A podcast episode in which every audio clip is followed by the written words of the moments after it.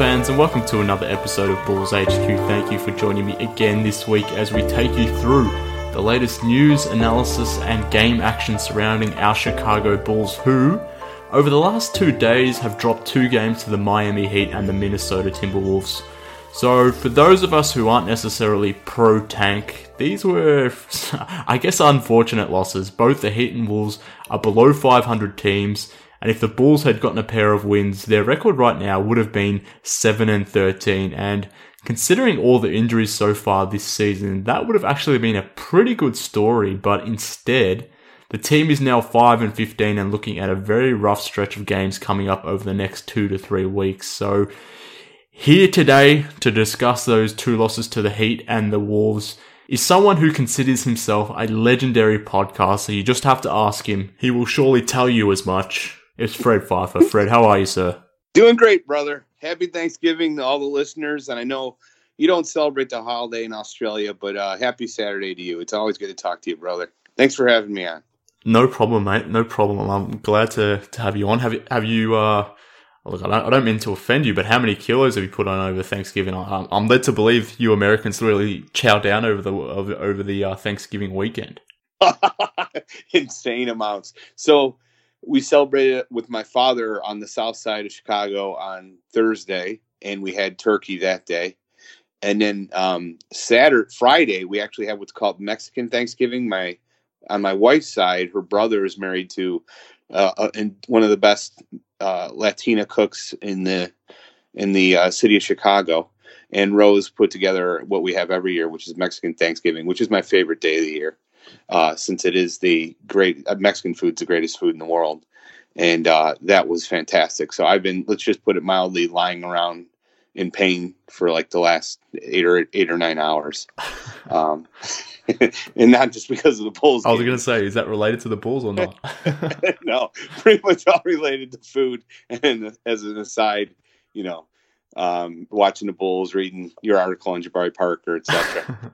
so it's been a rough rough two days, but I'm I'm getting over it now. I'm starting to feel like myself. How you been, man? I've been Doing okay. Well? I've been okay. It's funny you say that because I've had a similar fe- uh, feeling. We don't th- with our celebrate Thanksgiving down here, down in Australia, but I've had a similar feeling watching the Bulls over the last two games. It's been it's been some frustrating basketball because for for the most part they've played pretty well. It's just seemingly one quarter that always does them in where they play well for a period of time, then all of a sudden they just have one terrible quarter, and that one terrible quarter ends up being the one that obviously haunts them and costs them the game. Against the Heat, it was that second quarter. The second quarters have generally been the Bulls' Achilles, Achilles heels. But in, against the Minnesota Timberwolves, they actually played pretty well in that second quarter, but they sort of faded hard in that fourth quarter. So the Bulls couldn't stop Karl-Anthony Towns in this game. And yeah, like I said, in that fourth quarter, it was just a complete disaster. Well, it hit me watching the Heat game. I thought the Heat game was a perfect example of a, a game where the Bulls would have most likely have won if they had Markkanen in the lineup or Portis in the lineup. Because if you look at quarter two, what basically happened in quarter two was Whiteside just took over defensively, and uh, there was no one to as a threat on on the perimeter to really pull him out of the paint. Whereas if the if Markkanen was healthy or Portis was healthy, those two guys would at least attract his attention, and he couldn't afford it to just hang around the rim and block shots for the entire quarter. Yeah, and and cause havoc defensively. So. I, I think you would have seen a drastically different game. That's what happened. Basically, is you know, guy like Felicio doesn't isn't a threat. Lopez isn't a threat. He just hung, hung around the rim and affected every shot within ten feet of the of the rim. So, you know, those games would be vastly different if we were quasi healthy you know, tonight, another perfect example uh, with the loss um, this evening. I mean, uh, Blakeney, Ryan Arcidiacono, Blakeney, Harrison are 436 over the last two games. I mean, so I think that LaVine and Parker have played really well, and, Holiday to a certain extent for the, for the last two games, and just not getting any support out of those two. And having an infu- infusion of talent in Markkanen is going to drastically improve this team. And I think it's going to put us in this weird abyss of you know not not good enough to get to the top of the lottery, but uh, potentially challenging for that eighth playoff seed. We're we're too far deep in the hole to really get that realistically. So I think we might, I'm worried we're going to be in for a worst case scenario. Yeah, I mean that's that's what I'm envisioning as well. So I expect the Bulls to be in that sort of six to nine range when once once it all said and done in terms of worst records in the league. Um, so that's probably not where you, you want to be at this point. You probably either want to be sort of challenging for a playoff spot or you want to be really bad to get one of these Duke kids. But it kind of seems like they're going to be nowhere in or in the middle of that really, which is kind of no man's land. But it's tough watching the Bulls at the moment because one of the few rare spots in in terms of watching this team is watching Wendell Carter Jr. and I don't know why, but the refs seem to really be having having it out for this kid. And I'm like, I, I made this point the other day against the, when I recorded after the Suns game, but it seems like these the refs really are having it out there for Wendell Carter Jr. Some of the calls that he is called on are legitimate, but there's like one or two each game which end up costing him big time, and he has to always sit early. And, and against the Heat, he had the six fouls. He only played the 13 minutes. So to your point before about Hassan Whiteside sort of going off in that second quarter. It's well, it's tough to do because he was doing that against Felicio and, and, and Robin Lopez and because Carter Jr. was on the floor. So even against the Minnesota Timberwolves, for most of the game, he, was sort of not in foul trouble, but in the last quarter there, he picked up quite a few and ended up, ended up the, um, with five fouls in that game. So it's it's one of those situations where it's tough to watch the Bulls at, at, the moment, regardless. But then seeing someone like Wendell Carter Jr. just get absolutely hosed by the referees over the last few games, it, it's tough to watch. I agree 100%. What, what actually hurts it more is when you pick up those one or two fouls, it, abs- it, it affects how you play for the rest of the game. Yeah. And you see that all the way, you know, from grammar school up, all levels of basketball. When you pick up two or three quick fouls, you have to play differently on the defensive end. Your hands are straight up you can't reach as much, you can't take as many risks, and it really hurts your play going forward. It's just totally muted him and his talents, and it's it's really frustrating. I, this in the NBA, I always like to say this. It, this if that was you know like Al Horford playing and, and he did the exact same plays and ran the exact same space that that Wendell Carter did, there's no way he fouls out of that Heat game they just call it differently. And you don't see it in football you don't see it in baseball you don't see a different strike zone for the better hitters. I don't know why in the nba they, it's constantly gone in this direction of giving the stars the benefit of the calls but it, it's real it happens and it's my biggest issue with fred. I just feel like that leads to a huge amount of frustration um, and when from a player especially a young player where you're getting kind of hosed by the rest and if your coach doesn't say anything uh, to Fred's credit, he did against the Heat, but if he doesn't say anything and is more aggressive in working the officials, it does lead to frustration from the players, and it, it leads to a little bit of a feeling like this guy doesn't have my back. Uh, you just need to do it for that reason alone. That's by far to me the best thing about Tom Thibodeau was that's what he did, work the officials for every second of that game. You know, and I even today. I noticed Thibodeau was complaining about a call when they were up like, you know, 15 or whatever, uh, two two minutes left, he's still barking complaints about the official. That that's that's what you need, you know. Um, and I just I think Fred's the worst potential mix for a young team when it comes to this because you have the combination of a, a young team who's not going to get the benefit of the doubt and a coach who's not willing to fight for it. Yeah, I mean, it, it's hard to argue against that. Like, look, I've been on record in defending Hoiberg on certain topics that we've discussed over the last few months, but uh, look, it's hard for me to argue against that. He's just not demonstrative out there, and, and when he is, he's, he still looks relatively calm. So I certainly see what you're saying there. But even though we're sort of having a bit of a gripe here against the refs and how they've handled Wendell Carter Jr., there was no way it was going to stop Karl-Anthony Towns tonight anyway, who had 35 points, 22 rebounds, and 6 assists. He was absolutely dominant, and the Bulls just couldn't keep Towns and the Wolves in general off the glass tonight. 58 to 40 was the rebounding count. I think the Wolves mm-hmm. had 21 offensive rebounds. Karl-Anthony Towns had nine. Dario Saric off the bench in 24 minutes had nine himself. The Bulls um, only had six offensive rebounds for as a team, so they were completely destroyed on the glass, second chance opportunities. The the Wolves had a 16 point point differential on the offensive glass, which is pretty much the lead there in this game. So the Bulls just couldn't uh, match the uh, Wolves on the glass, and ultimately that turned out to be the difference in the game. Yeah, and I, I kind of I know we were joking around, going back and forth, and I highlighted a play where our good friend Ryan Arcidiacono did not box out uh, Saric, and Saric got an offensive rebound and put it back. So the Bulls are doing a lot of switching lately, and that that's what happened. Got caught on a switch. Ryan's alone on Saric, and and a disaster happens. But I think a bigger picture here is for whatever reason, and I, I haven't really figured out why. I love it when I see teams crashing the borders like that, very hard. And uh, Minnesota was doing it really well tonight. Saric, especially Towns too. Shot goes up. You'll see a power forward or a center just tacking the rim. I don't know why. I don't think the Bulls have been doing it this year. I don't think they've done it at all in, Hoiberg's in uh, tenure, and I, I, really can't. Even though they've had a couple good rebounding teams, uh, I just, especially this year, I don't know what the what the issue is. You don't see guys like streaking towards the rim trying to get an offensive rebound. I can't figure out why.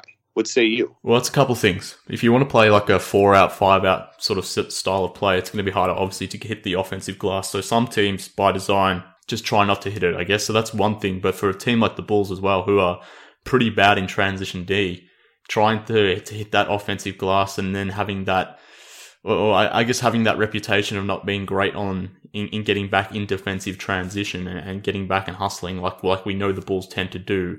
I sort of understand why the defense and why Hoiberg are maybe instructing just almost give up on the offensive glass. Well, not give up, but just maybe not go as hard as like a team like Minnesota do, who clearly under Thibs, and we saw that during his tenure here in Chicago, that the Bulls teams under Thibs hit the offensive rebounding or hit the offensive glass rather quite hard, and, and obviously the Wolves did that tonight. So I think it's more just a a combination of style of play, but also the fact that the Bulls just are bad in transition D. And if you're going to hit the offensive glass, then you have to be really good and really disciplined in terms of getting back on D. But the Bulls obviously are not that.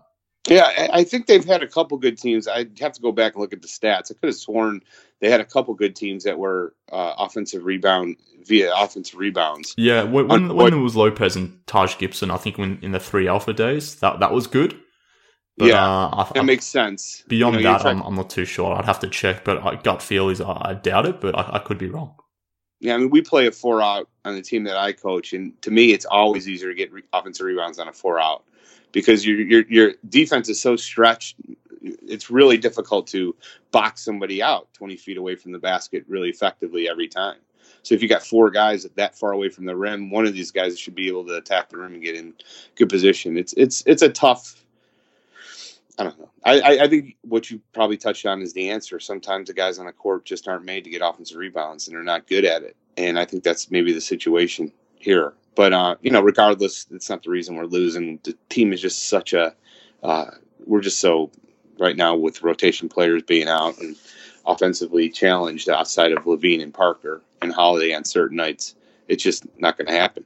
Yep, totally agree. But I mean, let, us talk about Jabari Parker, who had probably his best game as a Chicago Bull. I said that the other game went against the Phoenix Suns, but I put the caveat on it that we the Bulls were playing against the Suns, who are, are just a, an abomination of a team, maybe even worse than the Bulls, and, and they were they, they just had no rim protection at all, and it made made life a lot easier for Parker, but for all of the Bulls. So I put that caveat on his performance last time around, but against the the Wolves here on this occasion I thought he was probably even better than he was against the Suns. 20, uh, 27.7 rebounds, 4 assists, shot the ball pretty well, or not pretty well, very well, 61%, hit three of his five threes. So he was doing a bit out there, and I kind of liked the way he was playing because he was playing more off ball, wasn't necessarily settling for the mid range too. There were a couple positions where that occurred, but he was sort of moving without the ball, doing those sort of little things well.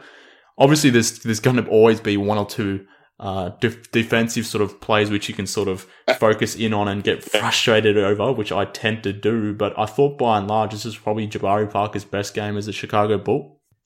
Well, he scored over 20 points in four of his last five games. And, you know, regardless of what people feel about the league, it's a scorer's league. You need to have that talent. He has that talent.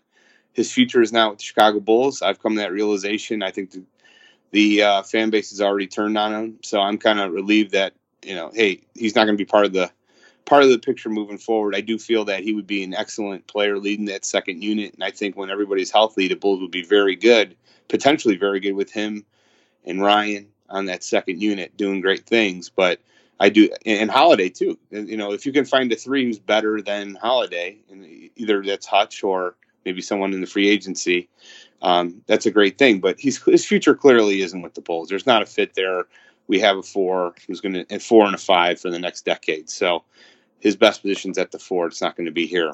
The question is, what what do you do with him? And I will say, if he's four out of five games, he keeps on playing the way he has in the last week or two, I have no doubts we're going to be able to get something for him. Uh, he there, there, there's just he's 23 years old.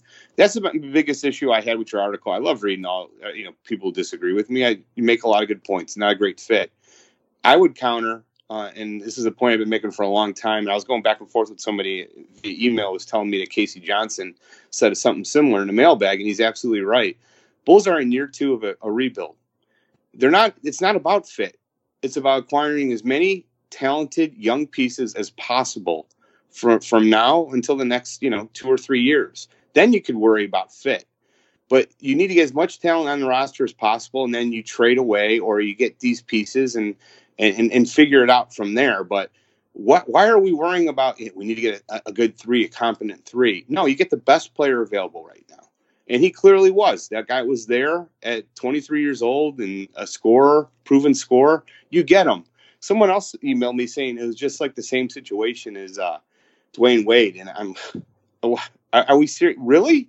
He's 23. That's the difference. He's 23 years old. He's on a one-year deal. Uh, to me, it was like a no-brainer to make that attempt, and now I think it's starting to bear it's starting to bear some fruit. He clearly is getting more comfortable with the team. He's getting used to his position. He's played really well over the most part over the last two weeks. So uh, either we're going to get something for him, or you know, I, I, I, but I don't agree also with the idea that you should just release him, which you, I think, suggested in your article, or somebody told me that via email. I, I don't understand that move. No, I'm, I'm, not necessarily suggesting they should release him. Uh, I said that I said in the article that, that, that they won't release him because that would just be a bad PR move. So there's no chance that that's going to happen. So I was just going through the the potential ways that he could be, I guess, eradicated off the roster. One of them is obviously trade. You think the Bulls could maybe get something for him?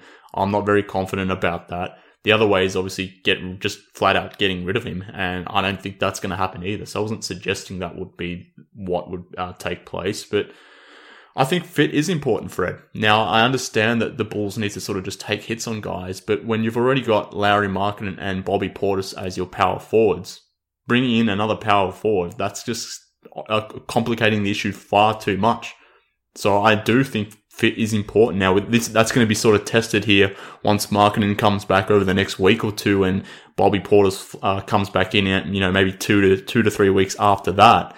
This whole fit versus just taking on the best player available. That that theory is going to be tested here because if Jabari is better suited as a power forward, which is something we've discussed quite a bit, then what the hell happens with the power forward and the front court rotation? you move Lauri to center in some lineups, and you have Parker at the four and Markkanen at the five. That's what people do now. I mean, there's a lot of lineups sort of five is smaller. You're basically playing a power forward at the five position, and then you have two guys that can hit the three that create runways for Dunn and Mark and, and uh, Dunn and LaVine to, to rimrock.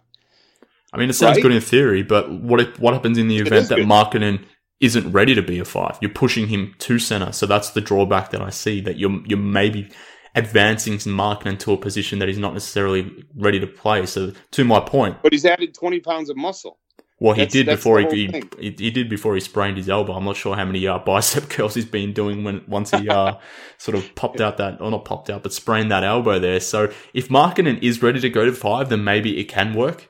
Maybe the, the, rotation can work in that sense. But if if Markkanen isn't ready to be a center for 15 minutes a game, then this is when this whole theory is going to get tested. So I, I don't necessarily subscribe to the theory that fit isn't important at this at this point. I think it definitely is. Well, let's look at that game against Miami, quarter two. That's exactly what I, the Bulls would have probably done. A smart move would have been let's put Markkanen at the five, put Parker at the four, and then you immediately then mitigate what uh, uh, Whiteside's effectiveness because he's going to have to go out and guard 25 feet out. You got to guard Lauri Markkanen that far out. You can't just hang around the rim. And I, I think the more I'm watching the league, I'm just laughing at some of these lineups. But you know what? If that's the way it's going to be played, Lauri Markkanen absolutely can give you major minutes at center. Bobby Portis can give you major minutes at center. You know, Lopez is a dinosaur. If he, he what does he do great? His best thing are awkward post moves, and that's why he's not playing much. Uh, Fle- and, and Christian, you know, Fle- Felicio is just a disaster. I think those three guys are pretty good. Uh, four guys, excuse me. Wendell Carter Jr., Portis, Markkanen and and Parker, that's a good front court rotation. Those four, that's what you should stick with, and everybody else can pound sand. I do feel like that's uh, an option, and I think you'll see that quite a bit. Uh, I think that you're going to see Markkanen, Parker, Holiday, uh, LaVine, and Dunn when it gets back, and I, I do think that's going to be effective. Well, I mean, time will tell. We'll see what happens, but obviously we haven't necessarily seen it materialize on the floor just yet. Maybe you're right. Maybe Markkanen can handle those center minutes, and maybe that does unlock the front court a little bit. But uh, hopefully you can, because otherwise the Bulls are going to be going to be really top heavy in that power forward spot without many small forward options, and obviously not too many center options. Given that we're sort of writing off Lopez and Felicio here as players that aren't very useful in the modern NBA, but what about Zach LaVine? He had a pretty good game, I thought, tonight against against the Wolves. He led the team with 28 points. It's it's tough going out uh, at the moment there for Zach LaVine at the moment, given that the, the team has has so few options around him. But he did have an efficient game, nine of seven, nine of 17 shooting for his 28 points, eight rebounds, four assists, got to the line 12 times. So he's playing pretty well considering all the issues around him and I, I, I, do feel for him at times, but I think the fact that the, the, the team has sort of had so few options around him, his three point shot has completely gone missing, and there's just no one who, who really has the ability to set Zach up for a catch and shoot three. So I don't know I don't know what the numbers are. I probably should have looked it up before stating this, but it feels like LaVine basically never gets catch and shoot threes at this point. They're almost always off the dribble, and it's not surprising to see his three point percentage plummeting because of that. No, I agree 100%. You know, he was 11 to 27 against the Heat, one of five from three. I thought he's had a stretch of some very bad, inefficient games, but it's just because he's getting blitzed every time he touches the ball. I generally have a feeling about LaVine is LaVine attacking the rim good, LaVine settling for long twos and threes bad. And uh, right now, this this team is not able to you know open up runways for him. It's just a fact. Parker hasn't been hitting the three at a great rate. You know, Holiday's been shooting pretty well from three, but uh, no one still, I don't believe, is really paying a, t- a ton of attention to him. I guess that might change in the near future if he keeps up, keep this up. And he's definitely played well on some nights, but overall, Carter's just been to me a little bit disappointing from three. You know, obviously he's a rookie; you can't expect a lot from a 19 year old. I do think he's going to get much better at shooting three going forward when Markkanen comes back, that's the whole key. When Markkanen comes back, it's going to open up everything for him. I think you're going to see him improve significantly. My only concerns are, you know, LaVine's got to realize down the stretch in the fourth quarter, I want this to be Markkanen's team. I envision uh, Markkanen as a top 10 player. He's got to be the alpha in this team. And then uh, have LaVine kind of work off of him. I think that's the best way to maximize what the Bulls can be and have Wendell Carter Jr. as a do everything else type of guy, setting great picks, passing well uh, you know, rebounding, playing defense. That's where I think the Bulls. I do believe the Bulls can be a, ch- a title challenger just with those three as the best players: Wendell Carter Jr., Markkanen, and LaVine. That's how high I am on on Markkanen, and I know I'm on an island on that one. Uh, but uh, I do feel like that's really going to be great. So expect to see LaVine improve quite a bit as soon as Lauri comes back, because right now all the bigs are hanging around the rim and not really running out. Uh, not not um, excuse me, uh, helping out on every one of his drives. So you'll see him play a lot better. Yeah, I, I think so. But uh, not to be the wet blanket here, but I think we probably need to temper expectations of what we assume Markkanen can do straight off the bat. I mean, he's coming back from an injury that so that's kept him out eight to ten weeks here. He's got a sprained elbow on his shooting arm. So whilst I expect the Bulls to eventually be much better with just having Markkanen's presence out there. I'm sort of just want to temper expectations as to how good he will be straight away. Because I think, I think what I'm sensing at least is this fan base is really yearning for some of these players to really get back done. Markkanen and Portis to really just uh, boast this or beef up rather this, uh, this second unit. Uh, and by pushing other players down the rotation, I, I think that's why the second quarters have just been you know, it's just been a huge problem all season. So I think the fact that we've watched so much bad basketball that we're really keen to see these players come back, so much so that we may be expecting too much of them too soon. So whilst I don't necessarily uh, disagree with your wider point, I just almost want to take a conservative approach here and think maybe it'll be a little tough for Markkanen sort of as he works his way back into the rotation um, once he does return in, say, the next week or so. Yeah, I do. I want to get your opinion on like I, I still hear people talking about the tank, and, and I agree. Like ideally, it'd be great if we if if we had a top three pick. There's three great players out here, but How's that going to work? Like when Markkanen comes back and Dunn comes back, do you really believe this team's going to be terrible? How can you possibly? How can anyone possibly come to that conclusion by seeing us win, you know, five games with this? You know, basically, uh, LaVine Parker, and you know, let's hope for whatever, you know, Wendell Carter Jr. Right, who's only playing limited minutes because he's in foul trouble so much. It's like I, I just think when you get Markkanen back, it's so clear to me that this team is not going to be terrible. I don't understand what how that would work out. Like, are you going to limit minutes? Uh, we're going to sit guys. Is that is that really what we're we're going to do? Because I don't think that's smart either. I think that to me, like the better strategy is almost if why have we been saving all this cap space to go after free agents?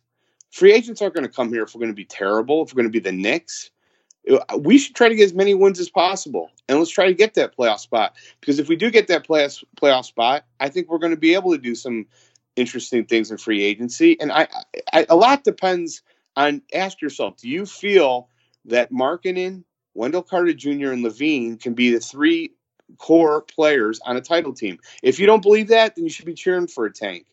But let's see how Lauri looks when, when he comes back, because I do think that is good enough for a title team and building around those three. But that's just because I think you know Lauri's so he, he's the kind of guy you you tank for. We already have him. We don't need to tank anymore.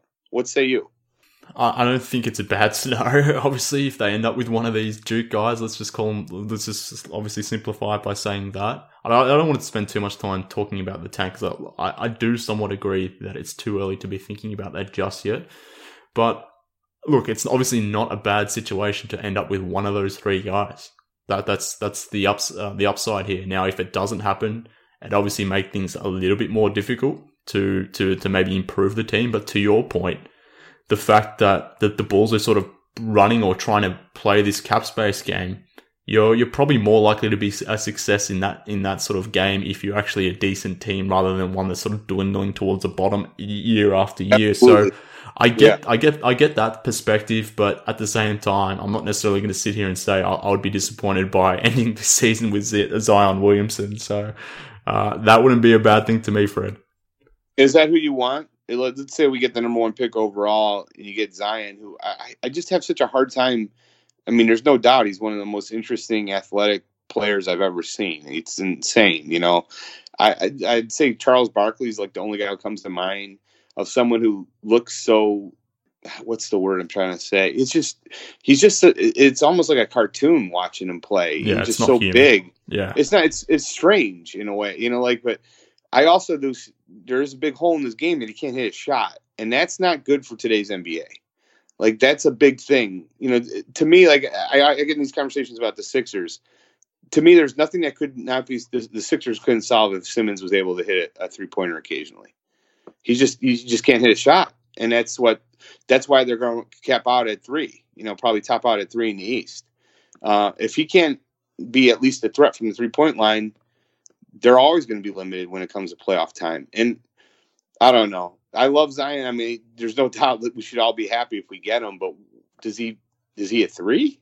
Do you see him as a three? Look, I'm, I'm not sure. I'm not sure if it matters. I think there's obviously things to consider with Zion, the, the, but I, I think the reality is there's just we haven't seen a guy like this ever before, so it's kind of hard to say what he will or won't be, how he will fit, how he won't fit, all these sorts of things. Like he just may change how your, the entire identity of what your team is. So he, he's a, complete anomaly in that sense. Or not like, I mean, obviously it's a lot easier to see how RJ Barrett or Cam Reddish fit into this sort of squad. They could fit nicely on the perimeter straight away, but if Zion over the years sort of proves himself to be that far ahead of those two, then I think you just you just do it and you try to make it work somehow. I don't think it's completely uh, it's, it's not completely uh, completely un, or impl- implausible rather to think that he couldn't fit, but I'm not sure, mate. Like it, like I said, I don't want to talk about tanking too much because like we we sort of about we mentioned it before. I don't see the Bulls being in that top three position. So unless something crazy happens, it's unlikely that they're going to be at that point. But I wanted to talk about a little bit here about Derrick Rose, who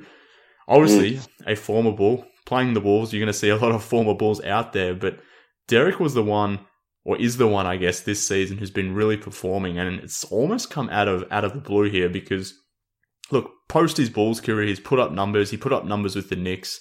I think he averaged 18 points a game. And when you look at that number just in, in isolation, it seems good, but he was never efficient. He wasn't really playing very well. His, his shot wasn't good at all.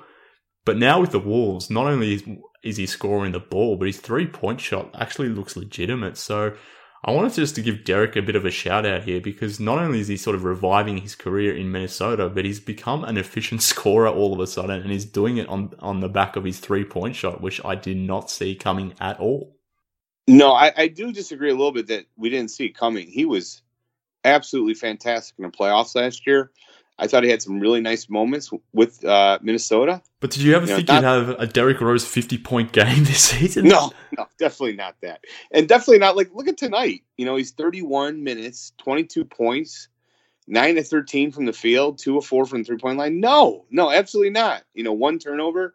It's amazing. It's absolutely amazing. And, and, uh, I'm happy for him, you know, and I will say, I when I the Bulls Outsiders auditions, I was talking about this. I was just thinking in my head, what a great story it would be if next year Derrick Rose joined our team as the backup point guard. Now, of course, I was kind of like at the time talking about the Big Red Leviathan and the Bulls winning seven seed and and then going on to seven title next year. But think about the story of the Bulls uh, bringing Derrick Rose in as a backup point guard and winning their seventh title with him on the roster just that as a valuable member of the team, just that idea. I mean, what a story that would be. And I honestly do feel that he would be a great target as a backup point guard next season for for the beloved Bull, assuming assuming Dunn proves himself and, and we have enough confidence in him. What do you think of that possibility? Well, it's funny because I had a tweet out this morning suggesting that the Bulls in free agency, or at least I was thinking about free agency already, and given how bad the Bulls have been, you can sort of excuse me for that. But I was looking at it and I was looking at the available point guards, and I noticed Spencer Dinwiddie was available. Now we know he was a brief ball during, um, well, he was a brief ball during his, his career, I should say, but I wouldn't mind sort of bringing back Spencer Dinwiddie, but at the same time, if that doesn't happen and Dunn does prove to be that starting point guard, then I could see that Derrick Rose situation where he could be that that spark plug off the bench and could really run that that backup unit. And he, I guess he's been playing a little bit more shooting guard than point guard yes. for Minnesota, so that's something to consider now as well. Whether his career is more transition to the two than the one, so maybe you would still need a backup point guard, but I'm not against the idea of bringing Derrick back, but I, I, look, I, am not sure. Maybe he just wants to stay in Minnesota now, given how good things have worked for him there. Yeah, we'll see. I mean, I think we're there's a good chance Thibs this will be his last year there, and obviously he has a special relationship with Tom. So who knows if he'll want to be there if Tom's gone next year? Who knows if the new coach or organization will want him there? I mean, I think he's gonna they're gonna have a hard time uh, it, it letting him walk though. If he keeps on playing at this level, he's clearly a, a fan favorite there. He's been awesome. The the issue with Derrick is always the same thing. It's like even after he had the 50 point game, within a week he was off, you know, missing games due to injury, and it's just so unfortunate for him. Uh, hopefully, he can stay healthy and kind of thrive in this type of Jamal Crawford role going forward. Because I wish him nothing but the best. I don't understand the hatred or animosity towards Derrick Rose. When you get down to it, his career here in Chicago was a disappointment because of injury, and it's not his fault. You know, I mean, I, I just don't understand. Just the, the I, I mean, I, I do understand some people their points they're making. It all comes down to he sat out the whole year. That's what it comes down to, and that really rubbed people the wrong way, especially in Chicago, who obviously do not like it if you're not giving fourth effort. Uh, so the and it's it's un, unforgivable offense, but you know I think that's a if you just let it go. You know, that's that's what I'd like to say. You know, obviously, I don't know. Do do you feel that's the reason? I what do you feel the reason that he's so disliked in Chicago in, in some quarters? Yeah, I mean, it, it is the quitting thing. People have the perception that he's quit, obviously, and, and it's completely justified. I think as to why people feel that way, but I think it's also the reverse is completely justified. And I think at it's probably part of the reason and probably the the source of why this fan base, in terms of the and you know how we're always at opposed on certain topics how there's always this faction or this large 50-50 split between ideals of, of, of, what fans sort of think about this squad. I, I, think the Derrick Rose situation the injury in sort of 2012 that that sparked the whole thing and everything's just flown on from there. So I get I get both sides. I, I don't necessarily have a strong view either way. I still have Uh, I still have, I guess, a connection with Derrick Rose, but I completely understand why someone may feel otherwise and why they feel strongly about it. And you know, why there are still fans from Chicago who still want to see this guy do well and still would love to see him back in Chicago. So I completely get both sides, but at the same time, I'm kind of happy to see him sort of rekindling his career in Minnesota with Thibs, with Taj, and obviously uh, Luol Deng now in there as well. It's it's kind of see uh, cool to see that all happening away from Chicago, but at the same time, I'm just glad for Derrick that it is occurring. He's obviously been pretty damn amazing, but Amen, 100%. Just really quick, though, I do want to mention I saw your tweet on Taj. I agree 100% on that one, too. I would love to see that guy back in Chicago. And as an aside for anyone who didn't, who's not in Chicago, I was listening to the radio broadcast, and Chuck Swirsky brought up an interesting story that Taj had the exact same ankle surgery that Denzel Valentine is about to undergo. Yeah. And Taj had specifically stated that that that surgery saved his career and he reached out to Valentine to tell him, "Hey, this will help you." You know, just give him encouragement, word of encouragement. I mean, the guy is such a class act. There are few players that ever went through this town that I think more embody the city and what everything we hold dear uh, better than Taj Gibson has. And and I would absolutely love to see him back in Chicago as a backup. Yeah, I totally agree. Role players, for whatever reason, they're the guys that I'm drawn to more so than the stars. That's why Kirk Hinrich and jo- Joakim Noah are my boys. But right there is Taj Gibson for me. And I absolutely love Taj Gibson for the reason why you just pointed out. He's not even with the Bulls anymore, but he's still reaching out to Denzel Valentine, providing leadership away from the Bulls and sort of mentioning this is what he did, this is what he should do, and passing on that information to Denzel. So Taj is just the ultimate team guy. And if you just watch Wolves games, not necessarily when they're playing against the Bulls, but just watching a Wolves game, you'll hear the Wolves uh, announcers just raving about the kind of person Taj Gibson is. So I would love to see him back in Chicago. And Fred, I think maybe if you know you don't bring Jabari Parker back, you got that extra cap space. Maybe you could sign Derrick Rose and uh, Taj Gibson, maybe a couple of other former Bulls as well while we're at it. What do you reckon? There you go. I'd, I'd be happy with that one. I'd be happy. Hey, I'm on record. I, I don't think Jabari is a good fit for him going forward. Uh, I mean, it's just not doesn't make sense to pay a lot of money for any four or five when uh, we have uh, Lauri Markkanen and um, you know Wendell Carter Jr. going to man that spot for next decade. So I think we're all in agreement on that. No, definitely. And, and, look, while we're talking about about Jabari, I thought that would be a perfect segue to talk about one of your other favorite players on this team, Justin Holiday. And he's actually had a pretty two game sample here rebounded the ball well. He's, he had five assists today against the Minnesota Timberwolves. So obviously didn't shoot that well against the Wolves today, five of 18, but I guess some of that you could be excused on a back to back, back to back. Not, not many scoring options beside, besides Parker and LaVine there. So it was tough going for Holiday, but even though his shot was off, he still con- contributed with the 11 boards and five assists, as I mentioned before, but against the Heat as well. 27 points, 13 rebounds. What, what have you made of Justin Holiday, one of your favorites of the last two games, Fred. It's funny you mention that because I was going back and forth with our mutual friend Sylvie on direct message on Twitter today, and he had the same thing. Uh, he pointed out Justin Holiday has played 81 minutes of basketball this weekend. My question: What's the point? I love that. That's what I say. What's the point to everything? He's not part of the future. You're not getting anything in a trade. That's the one part I kind of disagree now. Like, you know, after listening, I will admit when you have good points, and you brought up the point that last year, yeah, we weren't able to get anything for him, but now he's on a on a, a contract that's obviously, uh, you know, expiring. I do, I am starting to believe we could get something for him. You know, like there are a couple areas where you can, might be able to send Justin Holiday, uh, especially if there's any more injuries. You know, New Orleans, right? Wouldn't that be a good fit there? Yeah, I mean, there's, there's a lot of spots where are you starting to believe that? But I think we both agree Justin Holiday's not in the future of this team. I don't think so. It doesn't right? really make He's sense. He's not on the team next year, right? I doubt So it. I mean, well, that's let's get let's get into it really quick since you're bringing him up. I I, I will admit I, I, was probably a little bit too harsh on him this year. Just a little bit. He's really come. He's come around and had some nice performances he also I find him maddening because I, I do feel like he's inconsistent. Like he'll have a great game, no doubt he's had a lot of those, and then the next game, you know, he's two for ten or whatever, and uh, you know, below slightly below average defense. Uh, not a great rebounder, not a great passer. You know, he's allergic to the paint. But like he's not on the team next year. When Hutch gets back, I want to see Hutch playing more. Do you concur? Do you want do you you want to see that move starting to happen where you're giving the young guy minutes, or do you feel like, hey, maybe we should still be playing to win? So a couple things. So you brought up what's the point of, of Justin Holiday at the moment? And I guess the point of Justin Holiday at the moment is so we don't have to watch Antonio Blakeney play basketball. So that's a pretty good point to me. I'm pretty happy for Justin Holiday to play a whole damn game if it means I don't have to watch too many minutes of Antonio Blakeney jacking up crap.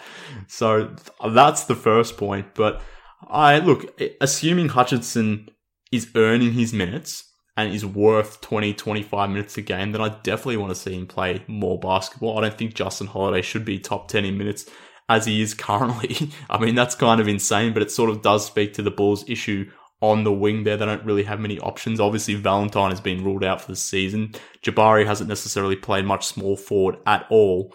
Now, the Bulls don't really have a, a, ton of options with Hutchinson out now the last couple of games with back spasms as well. So I kind of get why Justin Holiday is playing a ton of minutes here. But once the team is fully healthy, let's say, and who knows if they ever will be, but assuming Chandler Hutchinson can get back and is actually worth playing 20 to 25 minutes a game, which I don't think is the case every game. I think he has some spurts of minutes, you know, a seven minute block here and there where he plays really well, but I'm not sure if he's justified thus far that he's worth more than 15, 20 minutes a game at this point, but maybe as the season progresses, that changes.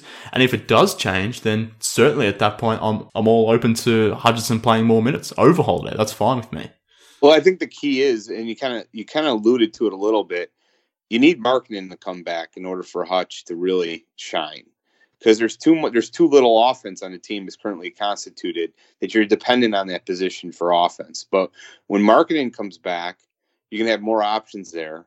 Um, I, I, think it's going to be, and you're, you're, you're going to be able to slide Parker at the three. He did it for Milwaukee against certain matchups. I understand not all, but for certain matchups, you'll be able to give some time to Parker at the three. I just feel like that's the key for Hutch is when Markkanen's out there uh, there won't be as much pressure on him to provide offense. And I think that will be beneficial to him in his performance because you'll have a guy who I think will be an elite talent in the league uh, offensively. So, uh, and you'll see him play a lot better regardless, you know, Holiday's not in the future plans. I think I'd like to trade him as soon as possible. You brought up that point that he's on pace to break the shatter the Ben Gordon record, which in my opinion is a good enough reason to trade him as soon as possible.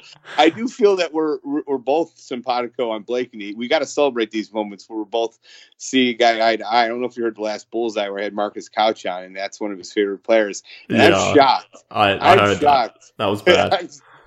I'm shocked at the guys who love. There are tons of people I respect and love who are in love with Blakeney, and I don't understand it. I just don't see it. He's to me, you know, I understand having that hunger, need requiring that need to shoot to get to the show, but now you're in the show. Hey, dude, let's let's just you know dial it back a, a, dozen. You know, I mean, my goodness, it's unbelievable how that guy chucks. Oh, he's terrible. I, I did not like him. Look, he's probably a great kid, but I just don't like the way he plays the, the game of basketball at all. He was 0 for 6 against the uh, the Miami Heat, a Heat rather, two for seven against the Minnesota Timberwolves. So he hasn't been very efficient at all. But it's just the the shots that he does take. But it's funny because whenever I see your podcast come up into my iTunes feed. I'm, I'm always straight on it, Fred. I'm a big fan, as you know. But oh. whenever oh. you have a guest on, on the Chicago Bullseye, or when, even when you do the big red bus there with Doug Thonus, and and that person, whether it's Doug or a guest, happens to make a point that I disagree with, and you happen to be making the point that I actually agree with, I get frustrated in that. so I heard I heard Marcus Couch making the point about how Blakeney was, you know, one of his more favored players, and the fact that he tries on defense, and he's he's a guy that could sort of lead the team off the bench and be that spark plug scorer. And I was just shaking my head because one, I didn't agree with Marcus at all, but two, he was forcing me to agree with you. So it's just a double negative. I will say, uh, as an aside, did, did you hear the last Big Red Bus with uh, the great one, Doug Thonus? I did, of course. Did you hear that RPM evisceration? I did. Which to me, did you? I'd like your opinion on that. And for anybody who hasn't listened to it, it's part one of the last uh, Big Red Bus. I think it's about seven minutes and 45 seconds in. And uh, in general, Doug says it's a stat that's based on causation uh, or correlation, not causation. I'd just like your opinion on that. Well, look, I, I, touched on RPM in my last show, and obviously you clearly haven't listened to that. I so haven't thanks, yet. thanks for that, Fred. I will, I will. You know, I listen to all your shows. I talk. Well, I just gave you all this praise, and you haven't even listened to my last episode. How dare you? But um, I did hear. I hear. Doug, I hear. I, I did hear Doug go off on that, and I could sort of see his point. But the entire point of RPM in general is is not a ranking tool. You don't look at it and say a player is 430th in the NBA, therefore he is the or 430th in RPM, therefore he is the worst player in the NBA. So it's it's not a counting stat in that sense where you see players ranked 1 through 430 and that's necessarily where they rank in the league. So that caveat needs to be applied on it.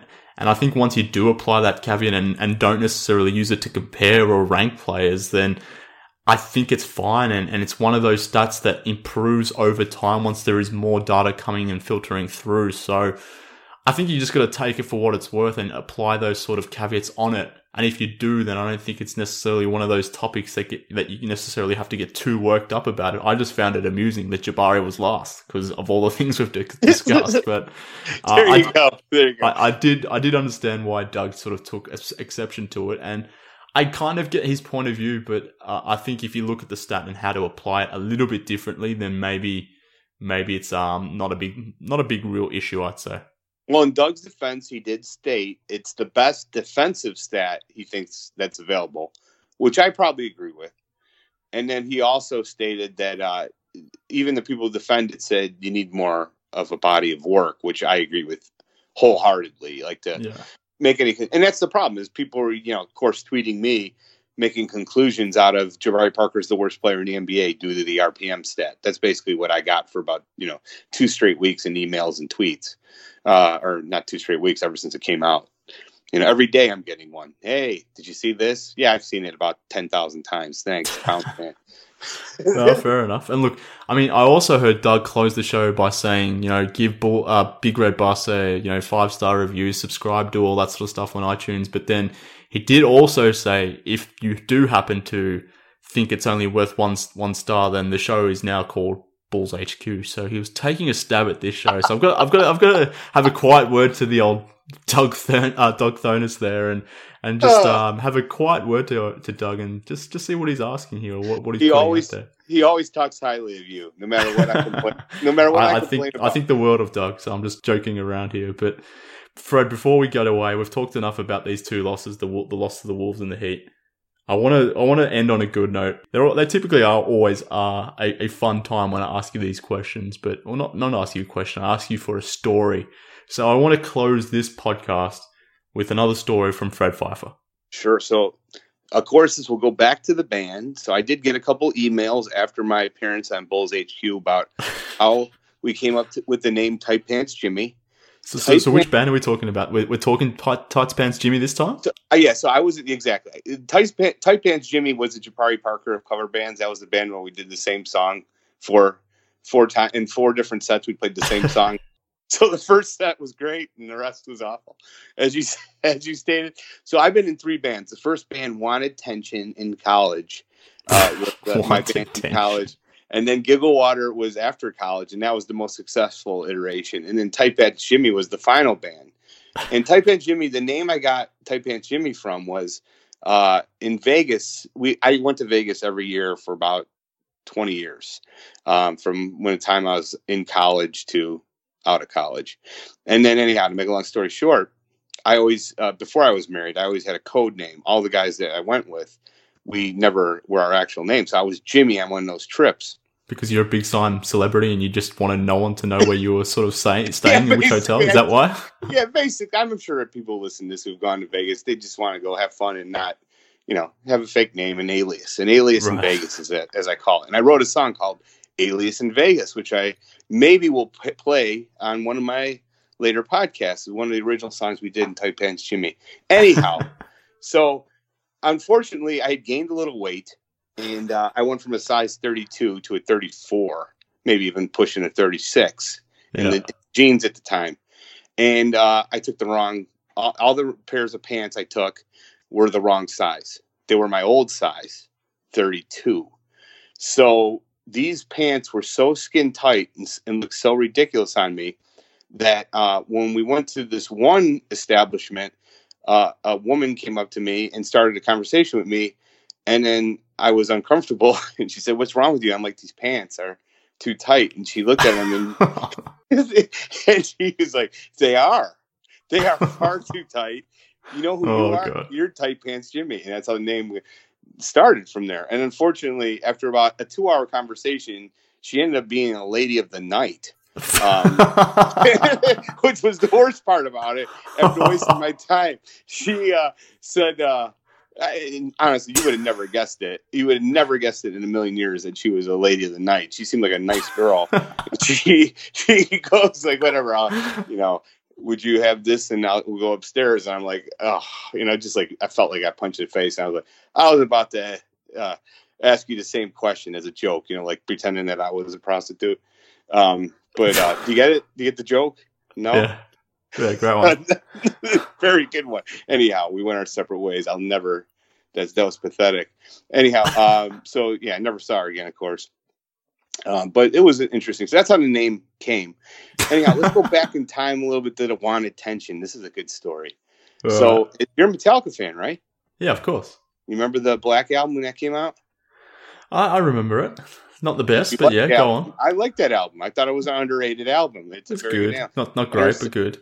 Enter Sandman, great song. So fast forward about four years, we're in the middle of grunge, and I was initially resistant to grunge. I still wanted to rock out, and we were in this band, and we had a show in college at the U of I, and we did nothing but like rock, like Guns N' Roses, and we opened with Enter Sandman, all hard stuff, and people loved it. It was a huge hit. But in that type of music, you need to have a good drummer. It's very key for that type of hard rock. So anyhow, we had this great guy who was a good drummer. I, I'm not, not going to embarrass him with his name. We'll just say his name is Pete. Uh, and Pete was in a fraternity, and right before the gig, he had, something like 21 shots, and then I, I can't remember what the, the the thing was, like a 21 shots in 24 hour period, some insane amount. He shows up at our gig, totally out of his mind. So we're, I'm like, gosh, can you play? He's like, I can play. We're walking into the to the facility to show, and he jumps up because he's pumped up and hits his head in the doorway, like the, the top of the door, and knocked himself out as we're about to walk on stage. so now we walk on stage. He's out, uh, knocks himself out. So I walk up, hey, you know, we were going to do it at Sandman. We don't have a drummer. Anybody play drums? We asked anybody in the crowd to play drums. So the guy said, guys, guy said he could play drums. About 500 people there. Walks up on stage, starts playing, and it was the worst. I, I, I mean, the guy clearly never played drums. So I called it off after about 30 seconds. All right, you're out of here. And then we did Simon and Garfunkel. so you were doing live auditions for a drummer whilst you're meant to be playing on a concert. Wanted Intention's second show ever after a massively successful first show. The second show ever, our drummer knocked himself out walking into the room where we were playing. So I did a, a with a whole crowd of people, asked someone to come up and play drums. He was terrible. I fired him in 30 seconds. And then we did Simon and Garfunkel songs for the rest of the show. I'm starting to I'm starting to realize why you ended up in sales and not as a um, mean, why your rock career didn't necessarily take off. It's all becoming clearer now. the good news is the good news is people love like Cecilia. We did Cecilia. People like that. Then we did uh um uh for Emily, wherever I may find her. Everybody looked that one up. It's a good song. The problem is though, is like, you know, again, I've had this problem. The crowd it wasn't expecting to hear Simon Garfunkel. They wanted to hear Guns N' Roses and Metallica and Poison and that type of stuff. So, you know, we turned it on them a little bit and it worked out. But um, what's the moral of the story? Uh, I don't. I don't think there is one. But there. The moral of the story is, is, is make sure you get a good drummer before you actually get on stage. I don't, well, he was a great drummer. He just knocked, he knocked himself out on the way to stage. Oh my lord, that was a good story. I thought a very good one, and it's all true. Well, I mean, thank you for sharing as always. Sure. I, I do appreciate it. And a couple things with the tight pants Jimmy one. I mean, Firstly, I am a size 32, so my life sort of flashed before my eyes, eyes there as you sort of mentioned. You jumped up from a 32 to a 36. I'm sitting here going, oh crap, is that going to happen to me anytime soon? But um, hope, hopefully not. But um, look, I, I do appreciate, as always, story time with Fred Pfeiffer. And given the way the last couple of sort of Bulls games have gone, I think we needed a bit of laugh. And it's sort of apt as well, Fred, now that it's Frank, uh, Thanksgiving. But I'm tipping your, your yeah. uh, tight pants Fred at the moment as well. So uh, perfect story selection. Thank you, brother. Yeah, tight pants Freddy, I am right now for at least another two or three days. Fair enough. Well, I'm gonna let right, you hit the, I'll let you hit the gym. We'll work off, the, off some of that uh, Thanksgiving turkey. But I appreciate you jumping on as always, and we'll talk again next week, mate. Sounds good, brother. Have a good one, man. Ah, tights pads Jippy. That was a good one, folks. I hope you're enjoying these stories with Fred. I definitely am, but um, he's a, he's a crazy, crazy man. One that I um, one whose company I thoroughly enjoy. Oh, old Fred. But uh, that pretty much brings us to the end of this episode of Bulls HQ. Hope you enjoyed this one. Hopefully, it was a bit more entertaining than a couple of these Bulls games that we've sort of had to sit through over the last few days. But we'll be back again very shortly. I'm not sure if I'll do a midweek show or not, but be on the lookout for that where you typically find all your podcasts in the meantime, however, you can follow the show on Twitter at BullsHQPod. Follow me at MKHoops on Twitter as well. And if you get a chance, give us a five star review, even subscribe to the show on your podcasting platform. I really do appreciate that. So until next time, this has been Bulls HQ.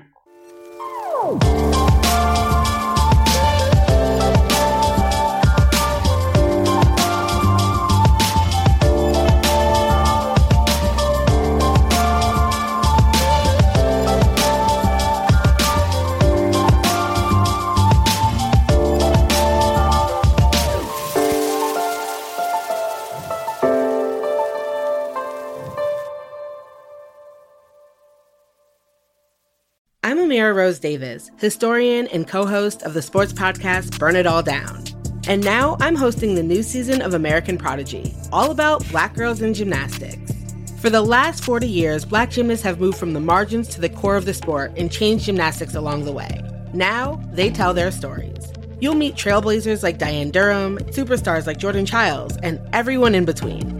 Listen to American Prodigies on Apple Podcasts, Spotify, Stitcher, or wherever you get your podcasts.